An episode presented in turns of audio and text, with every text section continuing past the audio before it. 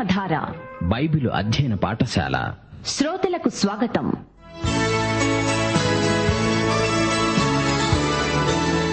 యేసుక్రీస్తు రెండవ రాకడను వివరిస్తూ విశ్వాసులను బలపరిచే ఉద్దేశ్యంతో అపోస్తులైన పౌలు రాసిన అంత్యకాల సంభవాలు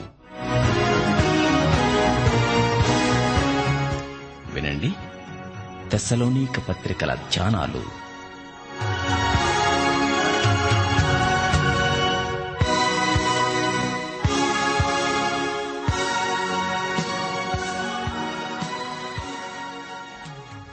ప్రియ శ్రోతలు, బాగున్నారా? ప్రతిదినము క్రీస్తునందు ఆనందోత్సాహాలు కలిగి జీవిస్తున్నారా? ఆత్మ సంబంధమైన ప్రతి ఆశీర్వాదము దేవుడు మనకిచ్చాడు.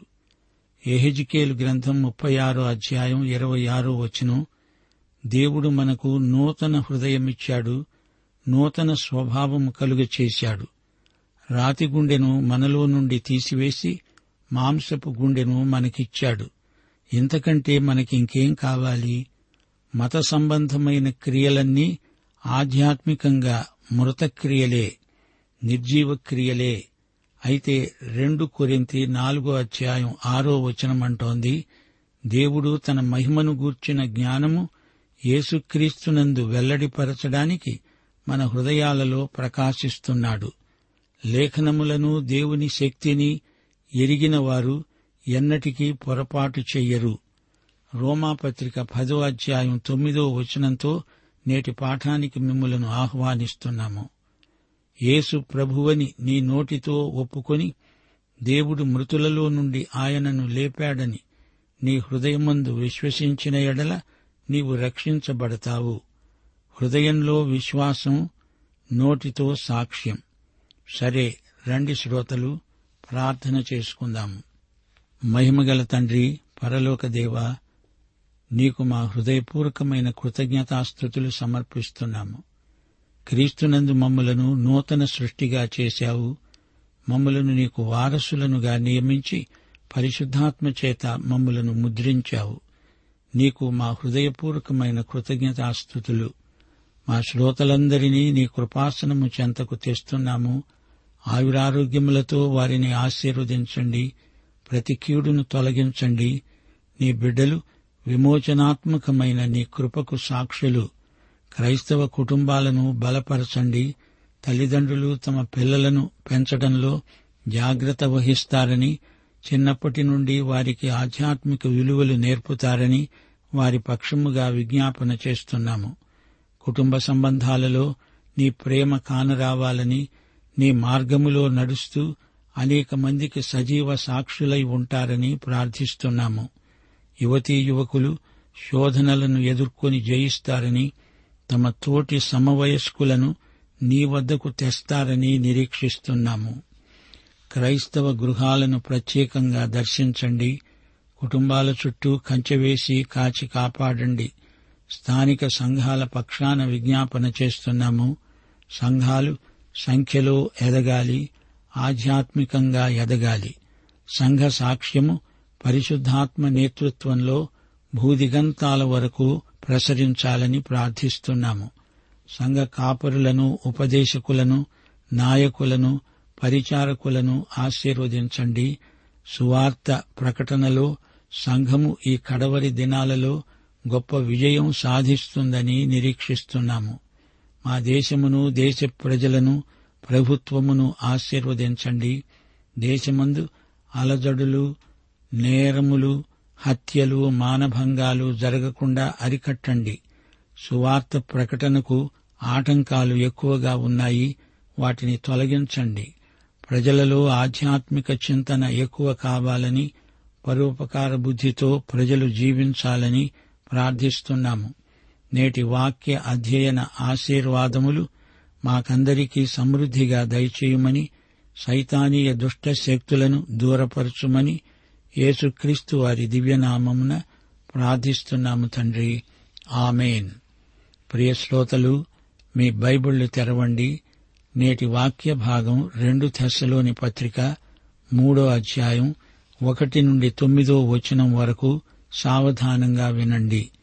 పౌలు థెస్సలోని సంఘానికి ఉత్తరం రాస్తూ అన్నాడు, సహోదరులారా, మీలో జరుగుతున్న ప్రకారం ప్రభువు వాక్యము శీఘ్రముగా వ్యాపించి మహిమపరచబడే నిమిత్తము మేము మూర్ఖులైన దుష్ట మనుష్యుల చేతిలో నుండి తప్పించబడే నిమిత్తము మా కోసం ప్రార్థించండి. విశ్వాసం అందరికీ లేదు. అయితే ప్రభువు నమ్మదగినవాడు. ఆయన మిమ్మును స్థిరపరచి దుష్టత్వము నుండి కాపాడుతాడు. మేము మీకు ఆజ్ఞాపించే వాటిని మీరు చేస్తున్నారని, ఇక చేస్తారని ప్రభువునందు మిమ్మును గూర్చి నమ్మకము కలిగి ఉన్నాము. దేవుని యందలి ప్రేమ, క్రీస్తు చూపిన ఓర్పు మీకు కలిగేటట్లు ప్రభువు మీ హృదయాలను ప్రేరేపించునుగాక. సహోదరులారా, మా వలన పొందిన బోధన ప్రకారము కాక అక్రమముగా నడుచుకునే ప్రతి సహోదరుని వద్ద నుండి తొలగిపోవాలని మన ప్రభువైన యేసుక్రీస్తు పేరట మీకు ఆజ్ఞాపిస్తున్నాము. ఏలాగు మమ్మును పోలి నడుచుకోవాలో మీకు తెలుసు. మేము మీ మధ్యన అక్రమముగా నడుచుకొనలేదు. ఎవరి వద్ద ఉచితముగా ఆహారము పుచ్చుకొనలేదు. మేము మీలో ఎవరికీ భారంగా ఉండకూడదని ప్రయాసముతో, కష్టముతో రాత్రింబగళ్లు పనిచేస్తూ జీవనము చేశాము. మీరు మమ్మును పోలి నడుచుకోవాలని, మమ్మును మేము మాదిరిగా కనపరుచుకోవడానికే ఈలాగు చేశాము గాని మాకు అధికారము లేదని చేయలేదు. ప్రియశ్రోతలు, వింటున్నారా? యేసుక్రీస్తు రెండోసారి రాబోతున్నాడు. ఆయన రాకడ మనలను మెళుకువగా ఉంచుతుంది. ఈ పత్రికలో రెండో అధ్యాయంలో పౌలు విశ్వాసులను హెచ్చరిస్తూ, మీరు దేవుని వాక్యంలో స్థిరపడాలి అన్నాడు. దేవుడు మన హృదయాలకు ఆదరణ కలుగజేస్తాడని ధైర్యం గొలిపే మాటలు చెప్పాడు. ప్రతి సత్కార్యమందు, సద్వాక్యమందు దేవుడు మనలను బలపరుస్తాడు అన్నాడు. యేసుక్రీస్తు మన ప్రభువు.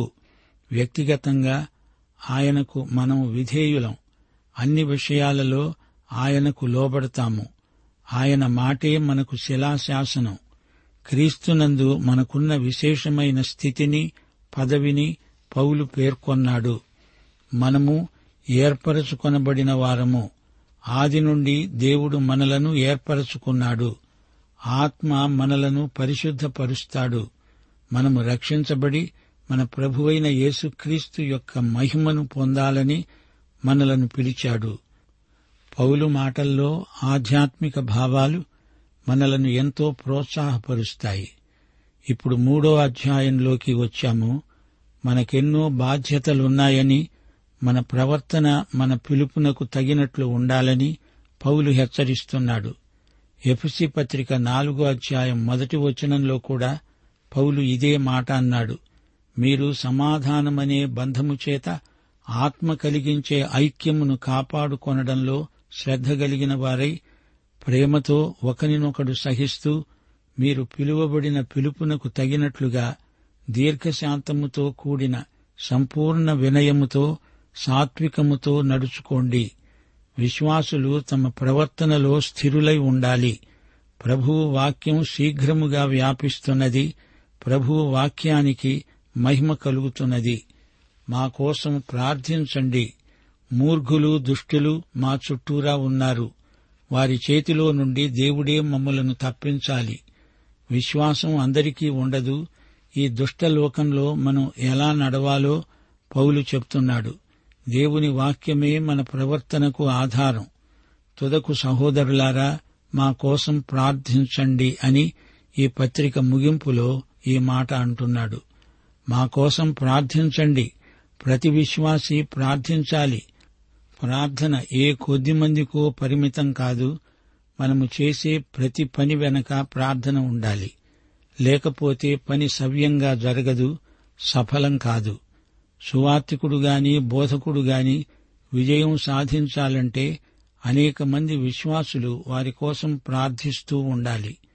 థెస్సలోని సంఘస్థులు తన కోసం ప్రార్థన చేయాలని పౌలు కోరుతున్నాడు.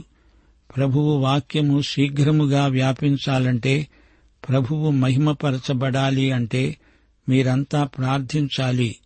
పౌలు గొప్ప అపోస్తలుడు. అనగా సువార్తికుడు, క్రీస్తు రాయబారి, కాపరి, వాక్య బోధకుడు, సువార్తికుడు. థెస్సలోని సంఘానికి పౌలు చేసిన సేవ అంతా ఇంతా కాదు. వారిని ప్రభువు దగ్గరికి నడిపించాడు. వారికి ఆధ్యాత్మిక విషయాలెన్నో బోధించాడు. పత్రికల్లో తాను ఒక కాపరిగా వారికి ఉపదేశిస్తున్నాడు. వారికి ఆదరణ గొలిపే మాటలు చెప్తున్నాడు. సలహాలిస్తున్నాడు. హెచ్చరికలు చేస్తున్నాడు. సహోదరులారా, మా కొరకు ప్రార్థించండి. మీ మధ్యన జరుగుతున్న వాక్య పరిచర్యను బట్టి నాకెంతో సంతోషం అంటున్నాడు పౌలు. ఈ రోజున కూడా సంఘస్థులు తమ కాపరి కోసం ప్రార్థించాలి. వాక్యం దేశమంతటా వ్యాపించాలి. ప్రభువుకు మహిమ కలగాలి. వాక్యాన్ని మనం ఘనపరచాలి. మన జీవితాల్లో వాక్యానికి ప్రథమ స్థానమివ్వాలి. వాక్యాన్ని ఎట్టి పరిస్థితిలోనూ నిర్లక్ష్యం చేయకూడదు. సోదరుడా, సోదరి, నీవు వాక్యాన్ని మనసారా నమ్ముతున్నావా? అయితే వాక్యంలో ఏమున్నదో నీకు క్షుణ్ణంగా తెలిసి ఉండాలి. సంఘ నాయకుల కోసం ప్రార్థించండి. ఒక సంఘానికి కాపరిగా ఉండడం మామూలు విషయం కాదు. అది ఎంతో బాధ్యతతో కూడిన సేవ. సంఘ బిడ్డలలో రకరకాల వ్యక్తులుంటారు. కొందరు మూర్ఖులు, దుష్టులు ఉండవచ్చు. సంఘంలో అలాంటి వారు ఉంటారా అంటే ఉంటారు, ఉన్నారు. ఇది చేదు నిజం. అట్టివారి బారి నుండి దేవుడే కాపాడాలి. సువార్తికుడి పని మంత్రసాని పని లాంటిది. అది ముఖ్యమైన పరిచర్య. బిడ్డ పుట్టగానే ఆ బిడ్డను సువార్తికుడు సంఘానికి అప్పగిస్తాడు. సంఘమే విశ్వాస గృహం. సంఘం ఆ బిడ్డను పెంచుతుంది. వాక్యాహారం ఇచ్చి పోషిస్తుంది. ఆ బిడ్డ యొక్క అక్కరలన్నీ తీరుస్తుంది. ఇదంతా కాపరి పని. సంఘంలో ఆధ్యాత్మికంగా పసిపిల్లలున్నారు, వయోవృద్ధులు ఉన్నారు. కాపరుల కోసం ప్రార్థన చేయండి. కాపరి వాక్యాన్ని బోధిస్తాడు. వాక్యాన్ని అందరికీ అర్థమయ్యే రీతిగా వివరిస్తాడు. దేవుని పక్షాన నిలువబడతాడు. కాపరులకు మనం చేయూత ఇవ్వాలి. వారితో సహకరించాలి. కాపరి ఎంతో బరువు మోస్తున్నాడు. అతనికి ఎన్నో సమస్యలు ఎదురవుతాయి. సువార్తికునికి ఇన్ని సమస్యలుండవు. వాక్యం చెప్పి మరో చోటికి వెళ్లిపోతాడు. పౌలు ప్రార్థన కోసం అడుగుతున్నాడు. మూర్ఘులైన దుష్టుల చేతిలో నుండి విడిపించబడాలని కోరుతున్నాడు. సువార్త సరిగా వ్యాపించకపోవడానికి కారకులు సంఘంలోనే ఉన్నారు. సంఘబిడ్డలే కాపరికి ఎదురు తిరుగుతారు. వాక్యం ప్రకటించకుండా అడ్డు తగులుతారు. పౌలంటున్నాడు, విశ్వాసం అందరికీ లేదు. అనగా అపొస్తలులు బోధించిన దానిని అమలుపరచరు. అపొస్తలుల బోధే సంఘానికి పునాది. అదే బోధను ఇప్పుడు మనం బోధిస్తున్నాము, ప్రకటిస్తున్నాము. క్రీస్తు రెండోసారి వస్తాడని అందరికీ తెలుసు. ఆయన రాకడను అందరూ కోరతారు. అయితే ఆ సత్యానికి అనుగుణంగా అందరూ జీవించరు. ఇదే మాట పౌలు థెస్సలోని సంఘస్థులకు చెబుతున్నాడు. యేసు వస్తాడని మనము నమ్మితే, ఆయన రాకడను ప్రేమించేవారమైతే దేవుని వాక్యానికి జీవితంలో ప్రథమ స్థానమిస్తాము.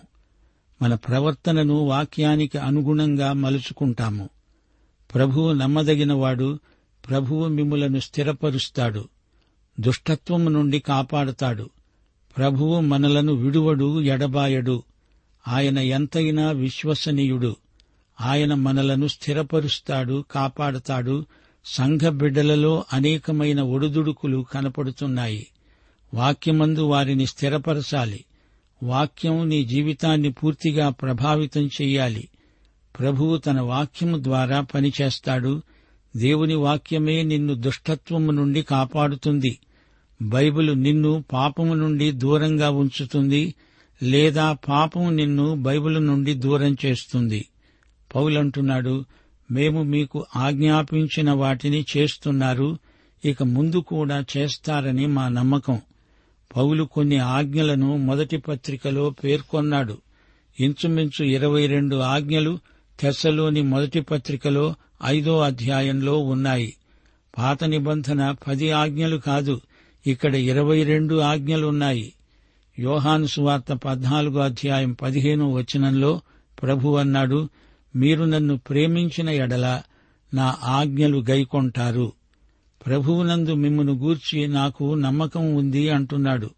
వారిని ప్రభు హస్తాలకు అప్పగిస్తున్నాడు. తన ద్వారా దేవుడు వారికి చెప్పింది వారు చేస్తారని తనకెంతో నమ్మకం. థెస్సలోని సంఘస్థులు తమ సాక్ష్యాన్ని కాపాడుకుంటారని పౌలు ఆశాభావాన్ని వ్యక్తం చేస్తున్నాడు.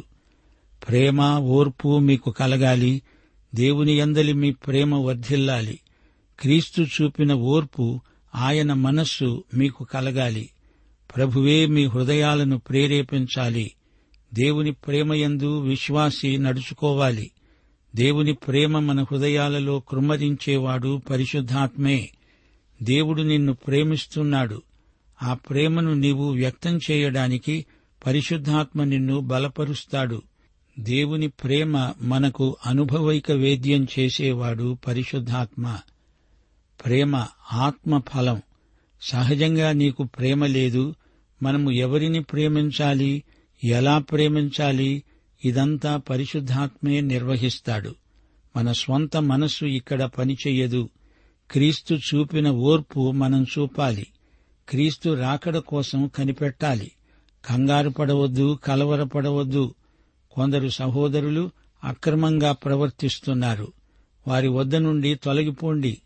యేసుక్రీస్తు పేరిట నేను ఆజ్ఞాపిస్తున్నాను. మా ద్వారా మీరు పొందిన బోధ మీకు ఎంతో అవసరం. ఆ ప్రకారం చేయకపోతే అది అక్రమం. అలాంటి సహోదరులతో మీరు సహవాసం చేయకూడదు. జాగ్రత్తగా ఉండండి. వారి అక్రమంలో మీరు పాలుపుచ్చుకున్నవారవుతారు. అలాంటి వ్యక్తులకు దూరంగా ఉండడం మంచిది. ఏడో వచనంలో పౌలన్నాడు, మమ్మను పోలి నడుచుకోండి. మీరు సహవాసం చేసే వ్యక్తులు ఎలాంటివారో గమనించండి. థెస్సలోని సంఘస్థులు యేసు ప్రభువుతో సహవాసంలో ఉన్నారు. దాన్ని బట్టి వారికి ఎన్నో శ్రమలు, హింసలు కలిగాయి. పౌలు వారిని ఆదరిస్తున్నాడు, ప్రోత్సహిస్తున్నాడు. పౌలు కూడా ఎన్నో కష్టాలకు, శ్రమలకు గురి అవుతున్నాడు. ప్రభువు పక్షాన నిలువబడితే దానికి మనం గొప్ప వెల చెల్లించాల్సి ఉంటుంది. విశ్వాసి దేవుని వాక్యంలో స్థిరపడాలి. వాక్యానుసారమైన ప్రవర్తన విశ్వాసికి ఎంతో ముఖ్యం. విశ్వాసి చేసే క్రియలు కూడా వాక్యానుసారమైనవి. పౌలు తన సాక్ష్యం వారితో పంచుకుంటున్నాడు. మేము ఎన్నడూ అక్రమంగా నడుచుకోలేదు. మేము ఎవరికీ భారంగా ఉండకూడదని కష్టపడి పనిచేస్తున్నాము. ఈ విషయంలో మీరు మమ్ములను పోలి నడుచుకోండి. మాకు అధికారమున్నది, అయినా మేము మీకు మాదిరి చూపుతున్నాము. ఉచితముగా మీ వద్ద నుండి ఏమీ ఆశించలేదు. ఎవరూ మాకేమీ ఊరికే అన్నం పెట్టనక్కర్లేదు. మొదటిసారి మేము అక్కడికి వచ్చినప్పుడు ఆయన అనుభవ సాక్ష్యమిది. కొరింథీయులకు కూడా ఆయన ఇదే మాట చెప్పాడు. పౌలు సంఘాలు స్థాపించాడంటే తాను డేరాలు కుట్టి వచ్చిన ఆదాయంతో ఇతరులకు కూడా సహాయం చేశాడు. ఎఫెసీ పత్రిక నాలుగో అధ్యాయం ఇరవై ఎనిమిదో వచనంలో పౌలన్నాడు, దొంగిలేవాడు ఇక మీదట దొంగిలక అక్కరగలవానికి పంచిపెట్టడానికి వీలు కలిగే నిమిత్తము తన చేతులతో మంచి పని చెయ్యాలి, కష్టపడాలి. అయితే సంఘాలు స్థాపించబడిన తరువాత తన రెండో సువార్త యాత్రలో వారి నుండి కొంత ద్రవ్య సహాయం స్వీకరించాడు. మీరు ఇవ్వాలి అని ప్రబోధించాడు. ఫిలిప్పీయులు తనకు అందించిన సేవా కానుక కోసం వారికి కృతజ్ఞతలు చెప్పాడు. తన మూడో సువార్త యాత్రలో యెరూషలేములోని బీద విశ్వాసుల కోసం ఉపకార ద్రవ్యాన్ని సేకరించాడు. క్రీస్తు రెండోసారి వస్తాడు. అందుచేత సిద్ధాంతాన్ని కల్పించుకుని దాన్ని పట్టుకుని వేలాడకుండా సహేతుకమైన రీతిగా పౌలు ప్రవర్తించాడు. డబ్బు విషయంలో పౌలు ఎంతో వివేకాన్ని ప్రదర్శించాడు. సంఘ చరిత్రలో కొందరు నాయకులు కనపడతారు. వీరు ఏదో ఒక పద్ధతిని ప్రవేశపెట్టి దాన్ని పట్టుకొని మొండిగా ప్రవర్తించారు. గత శతాబ్దంలో కొందరు యేసు ప్రభువు యొక్క రెండో రాకడను పురస్కరించుకొని దానికి తేదీ నిర్ణయించి తమ ఆస్తిపాస్తులన్నీ అమ్మేసి తెల్లటి దుప్పట్లు కప్పుకొని ఇంటి కప్పుల మీదికి ఎక్కి ప్రభువు వస్తాడని నిరీక్షించారు. ఇలాంటి వితండ సిద్ధాంతాలను ప్రతిపాదించిన నాయకులున్నారు. ఎందుకు ఇంటి కప్పు మీదికి ఎక్కాలి? ఇంట్లో ఉంటే ఏమవుతుంది? నీవు ఇంట్లో ఉంటే ప్రభు నిన్ను పైకి ఎత్తలేడా? ఇంటి కప్పు మీదికి ఎందుకెక్కాలి? కొండ శిఖరం మీదికి ఎందుకు ఎక్కకూడదు? తెల్లటి బట్టే ఎందుకు కప్పుకోవాలి? ఆయన వచ్చినప్పుడు తగిన బట్టలు ఆయన ఇవ్వలేడా? ఆస్తులన్నీ ఎందుకు అమ్ముకున్నట్లు? దానిని నగదు కిందికి ఎందుకు మార్చారు? ఈ డబ్బును తమతో తీసుకువెళ్తారా? ప్రభువు రాకడను అడ్డం పెట్టుకుని ఇలాంటి విపరీత సిద్ధాంతాలను కల్పించిన వారున్నారు. ప్రభువు రెండోసారి వస్తాడు, తప్పకుండా వస్తాడు. ఆయన నీకు అప్పగించిన పనిని నమ్మకంగా చెయ్యి. లోకమనే పొలంలో వాక్యపు విత్తనాలు చల్లు, మంచి పంటను ఆశించు. పౌలు అంటున్నాడు, మాకు అధికారము లేదు అని కాదు, మీకు మాదిరిగా ఉండడానికి ఇలాగు చేశాము. తాను ఒక అపొస్తలుడు. వారిని ప్రభువు దగ్గరికి నడిపించాడు. వారి మధ్య సంఘాన్ని స్థాపించాడు. ఆయనకు హక్కు ఉన్నది, అధికారమున్నది. వారి నుండి ఏదైనా కోరవచ్చు, తీసుకోవచ్చు. కాని పౌలు తన అధికారాన్ని వాడలేదు. వారికి తాను మాదిరిగా ఉండడానికి అలా చేశాడు. సంఘస్థులు పౌలులాంటి నాయకుణ్ణి వెంబడిస్తే వారికి ఎంతో క్షేమం. కొందరు భక్తిగా ఉండాలనుకుంటారు, కాని వారి భక్తి వాక్యానుసారమైనదా కాదా అని చూసుకోవాలి. దేవుణ్ణి ఎట్టి పరిస్థితిలోనూ శోధించకూడదు. విశ్వాసం గుడ్డిది కాదు. ప్రభువు మనలను వివేకంగా ఉండమంటున్నాడు. పౌలు చేసిన ప్రతి పని, చెప్పిన ప్రతి మాట వాక్యానుసారమైనది. తన చేతులతో కష్టించి పనిచేశాడు. ఈ విధంగా సంఘస్థులకు మాదిరి చూపాడు. ప్రియ శ్రోతలు, వింటున్నారా? ఈ పత్రికలో పౌలు చెప్పిన మాటలు మనకెంతో అమూల్యమైనవి, ఆచరణయోగ్యమైనవి. క్రీస్తు రాకడ వెలుగులో మనం జీవించాలి. దైవ సేవకులకు సంఘ బిడ్డల ప్రార్థన ఎంతో అవసరం. దేవుడు మనల్ని దుష్టుల నుండి కాపాడాలి. దేవుడే మనల్ని బలపరచాలి. మనము ఆధ్యాత్మిక యుద్ధంలో ఉన్నాము. సర్వాంగ కవచము ధరించుకోవాలి. సైతానీయమైన ముట్టడిని నిరోధించాలి. ప్రార్థనపూర్వకంగా యుద్ధానికి సిద్ధపడాలి. దేవుడే మనకు బలము, సహాయము అనుగ్రహిస్తాడు. దేవుని వాక్యాన్ని ఎక్కువగా అధ్యయనం చెయ్యాలి. సైతాను కుతంత్రాలను తెలుసుకోవాలంటే దేవుని వాక్య జ్ఞానం మనకవసరం.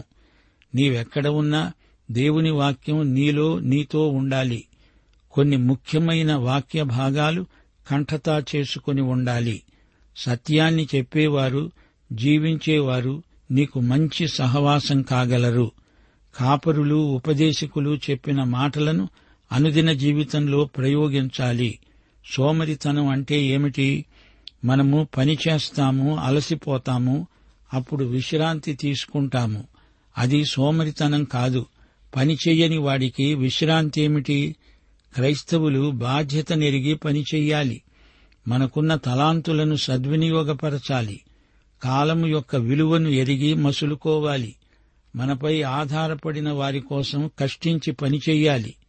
ప్రియ సోదరీ సోదరులారా, వింటున్నారా? ఈ పాఠంలో పౌలు చేస్తున్న హెచ్చరికలు ప్రయోగాత్మకమైనవి. మనం ఎంత జాగ్రత్తగా ఉన్నా సంఘర్షణలు వస్తున్నాయి.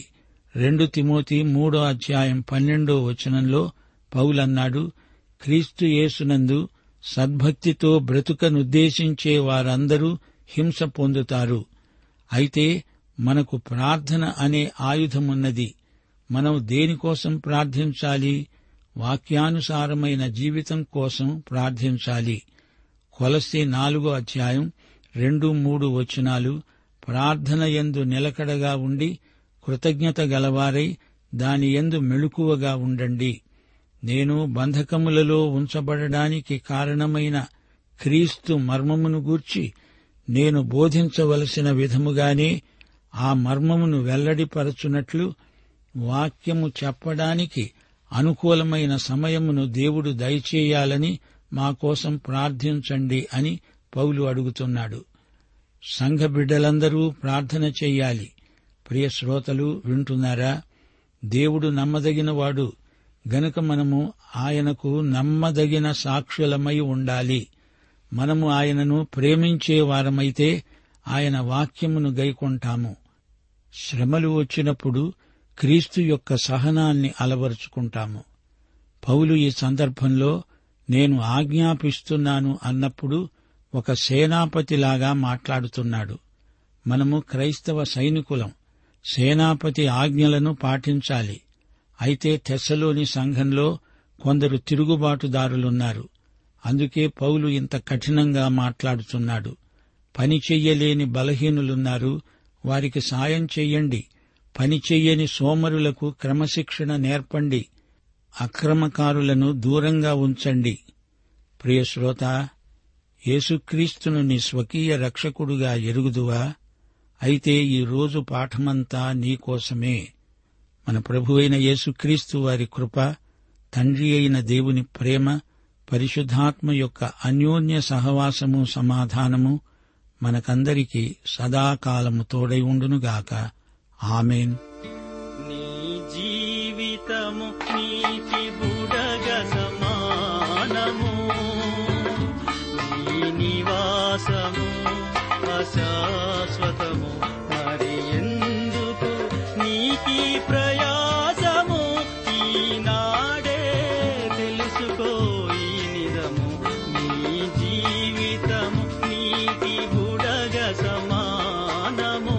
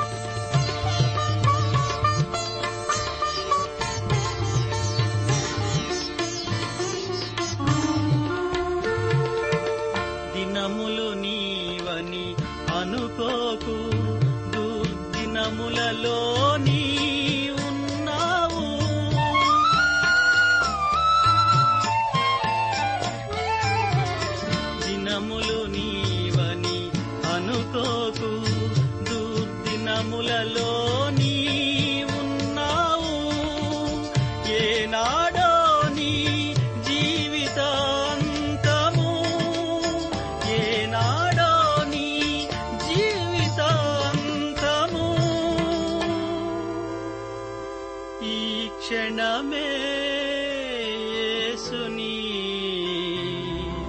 చేరుము. ప్రేమధార బైబిల్ అధ్యయన కార్యక్రమంలో మీరింతవరకు థెస్సలొనీకయులకు రాసిన పత్రిక వర్తమానాలు వింటూ ఉన్నారు.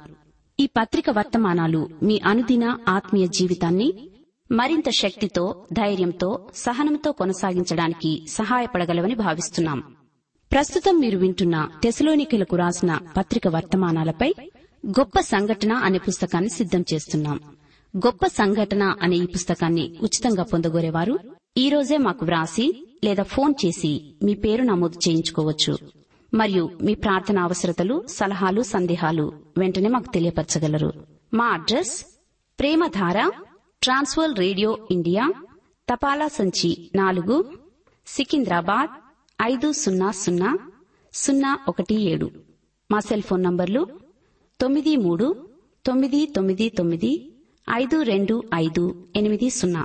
మా email ID Telugu TTB at radio eight eight two dot com.